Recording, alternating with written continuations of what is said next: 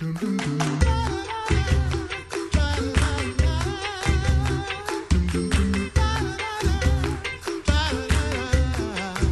listening to the Coffee Hour. I'm Andy Bates. I'm Sarah Golseth. It is Thursday, March 28th, opening in theaters this week, tonight, tomorrow, depending on where you are. Uh, the film Unplanned, which um, It's been making waves. that's a good way to put it. Making waves uh, raises it, it brings to light a very important uh, yet controversial topic. Joining us by phone today, the Reverend Michael Salemink, Executive Director of Lutherans for Life, who had the opportunity to preview uh, to screen this film before the big release. Pastor Salemink, thanks so much for being our guest on the Coffee Hour today. Absolutely, and uh, glad to be uh, engaging with you and your audience again. So, what is the story behind the film Unplanned?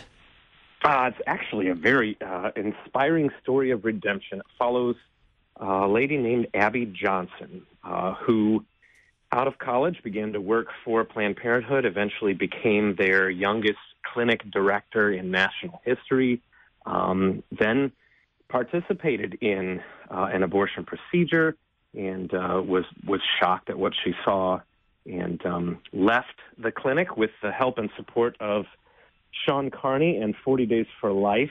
Um, and uh, now uh, Abby has, I believe, six or seven children with her husband, and she runs a ministry called And Then There Were None, which helps abortion clinic workers leave their jobs um, for more ethical vocations. And if if uh, anybody follows uh, March for Life on social media, um, I know they they uh, pretty reg- regularly put out uh, stories from Abby and, and interviews and, and things regarding the, this topic. Um, and, and this film was given uh, an, an R rating, which which made again made some waves. Uh, it was a little controversial uh, that this film was given an R rating. Uh, but you've seen this the film. Uh, do you think that was an appropriate rating?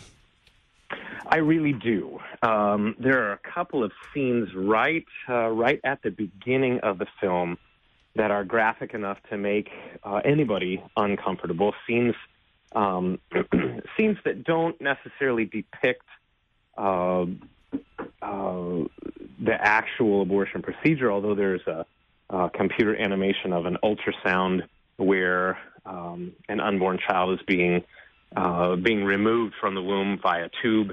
Um, and then there's a, a scene that depicts uh, the effects of a, a chemical, a pill abortion. And uh, honestly, one of the highlights of the film is the actress who plays Abby Johnson. She uh, does capably, convincingly, um, does a very good job, and that's what lends power, I think, to those scenes. I would not be comfortable taking my 16 year old, and certainly not my 13 year old son, to see the movie. Um, I want my 16 year old to have another year of, uh, I think, maturity um, and security before viewing those scenes.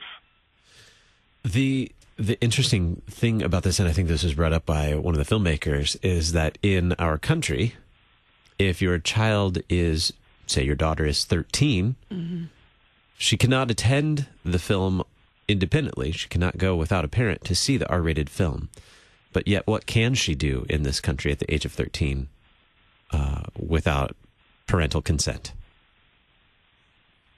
Yeah, she is uh, in in many jurisdictions. It's legal uh, for young people to undergo abortions, and I think um, honestly that is uh, it's a good talking point for the film's directors and producers. It's something that I think the culture needs to grapple with. That um, yeah, the, the the film receives an R rating because of its representation of reality, and the reality is that abortion procedures are violent, they're painful. Um, it's while it makes viewers squirm, the people who go through them uh, are left with wounds and scars that can last physically and psychologically for a lifetime. So, um, I believe the film does a good job of, and I honestly, that's probably its strongest point is confronting viewers with the the awful reality of um, the toll that abortion can take on lives. Yes, it, it, it, it brings to light this this harsh reality, this this brutal reality of, of what abortion is, what it and what harm it brings, um, both to the child whose life is lost, and, and also to the mother and and to to the father as well. Your thoughts Oh, on absolutely. your thoughts on who should or should not uh, uh, you know who should or should not see this film you already shared that personally you you would uh, not want to take your your 13 year old or even 16 year old son yet to see this film um, who else should should not see this film Um, I don't. I don't think it's suitable for kids or, or families. I think the, like I said, the R rating is something that I would support. Um, here's the difficulty. Probably the folks who would benefit most from the power of the film are the folks least likely to view it. Um, and so, in that regard, like a lot of um, faith-based films or ethically based films, uh, it ends up kind of preaching to the choir. Um, I don't think that folks who are already uh, defenders of the sanctity of life, believers in the God-given uh, preciousness of human life, I don't think that they're going to uncover anything or experience anything in this film that uh, that they didn't already know. Um, and and certainly the the themes and messages of the film for us as Lutherans are much more powerfully and poignantly declared in uh, the words of Scripture. Um, and in our, our congregational cultures. Um, I suppose if it's possible that uh, that you've got a, a friend maybe who's who's on the fence about these things and and uh, is one of those folks who would rather not think or talk about uh, these very important issues, who maybe says, well, personally, I'm uncomfortable with uh, abortion access, but I would never force my beliefs on somebody else. I think that person might benefit from um, if you wanted to invite them to go see the film and pay for their ticket and, and take them out for coffee afterwards to discuss those sorts of things. Uh, I think there could be a benefit in that. You mentioned that, that the people that uh, that would benefit most are probably the people that, that won't see it. Um, what what can this film uh, accomplish, even among those people and the people who, who will see it, who who maybe it is preaching to the choir a bit? Well, it's it's one of its big benefits is uh, the film's timeliness. Um, the film comes at a time when the profile of life issues, especially um, surprise pregnancy, the sanctity of life for the unborn, abortion access. Uh, I don't know that it's ever been higher since 1973 when Roe v. Wade was passed. Um, there's a lot of uh, legislation that's being considered. Um, the debate has become probably more polarized than ever. Uh, more folks are speaking out on one side or the other, uh, taking note, paying attention. Um, and so the, the film, I think, contributes to keeping the importance of um, the sanctity of life in people's consciousness. Um, it's again, it's it's going to be a talking point. Um, I'm not sure that uh, necessary to see the film to uh, contribute to that conversation.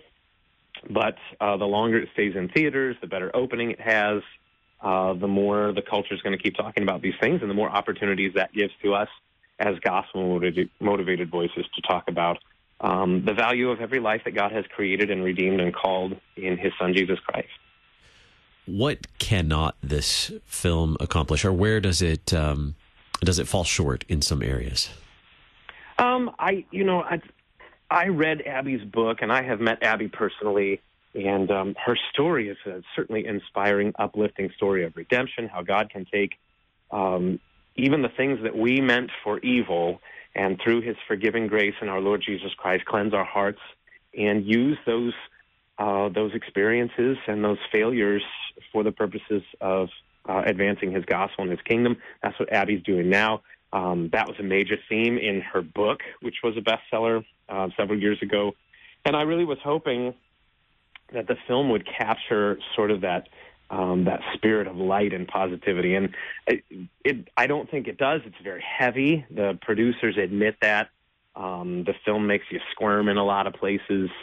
And uh, for Lutherans, I think probably the, the worst transgression of the film is that it swings and misses on the possibility to uh, boldly declare the gospel. There's a scene in which uh, Abby Johnson's character is uh, is sitting with her husband late at night and and sort of reflecting on her participation in so many abortion procedures. And and she says I did all these awful things. How could God forgive me? And the, the husband's character his line is because he's God.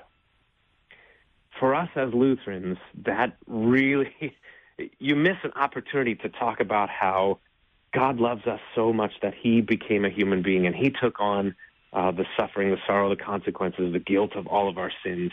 Um, he suffered the punishment that we deserve in the person of Jesus Christ, took our sins away, and, and God's forgiveness is guaranteed to you now, not because of how you feel or anything that you have done, but simply by the declaration of His word uh, of compassion. And you can be confident in that, and God's people will surround you with that every week uh, in the services of God's house and His word. Um, I would have liked to have seen the film be a little bit more explicit about that, uh, because uh, honestly, that for us as Lutherans, that is the key message uh, to all life issues. The Reverend Michael Salemink, Executive Director of Lutherans for Life. Thank you so much for being our guest on the Coffee Hour. Oh, thank you for having me. If you want to check out the film, there is uh, there's a way to there are some free tickets available if you check out unplannedstl.com. If you're in the St. Louis area and want to see the film this weekend, you can do that. Listen to the Coffee Hour. I'm Andy Bates. I'm Sarah Golseth. The Coffee Hour with Andy and Sarah is a production of KFUO. To support the Coffee Hour and KFUO Radio, visit kfuo.org. You can also text KFUO to 41444 or send an email to gifts at kfuo.org. And you can call us at 800 844 0524. KFUO. Christ for you, anytime, anywhere.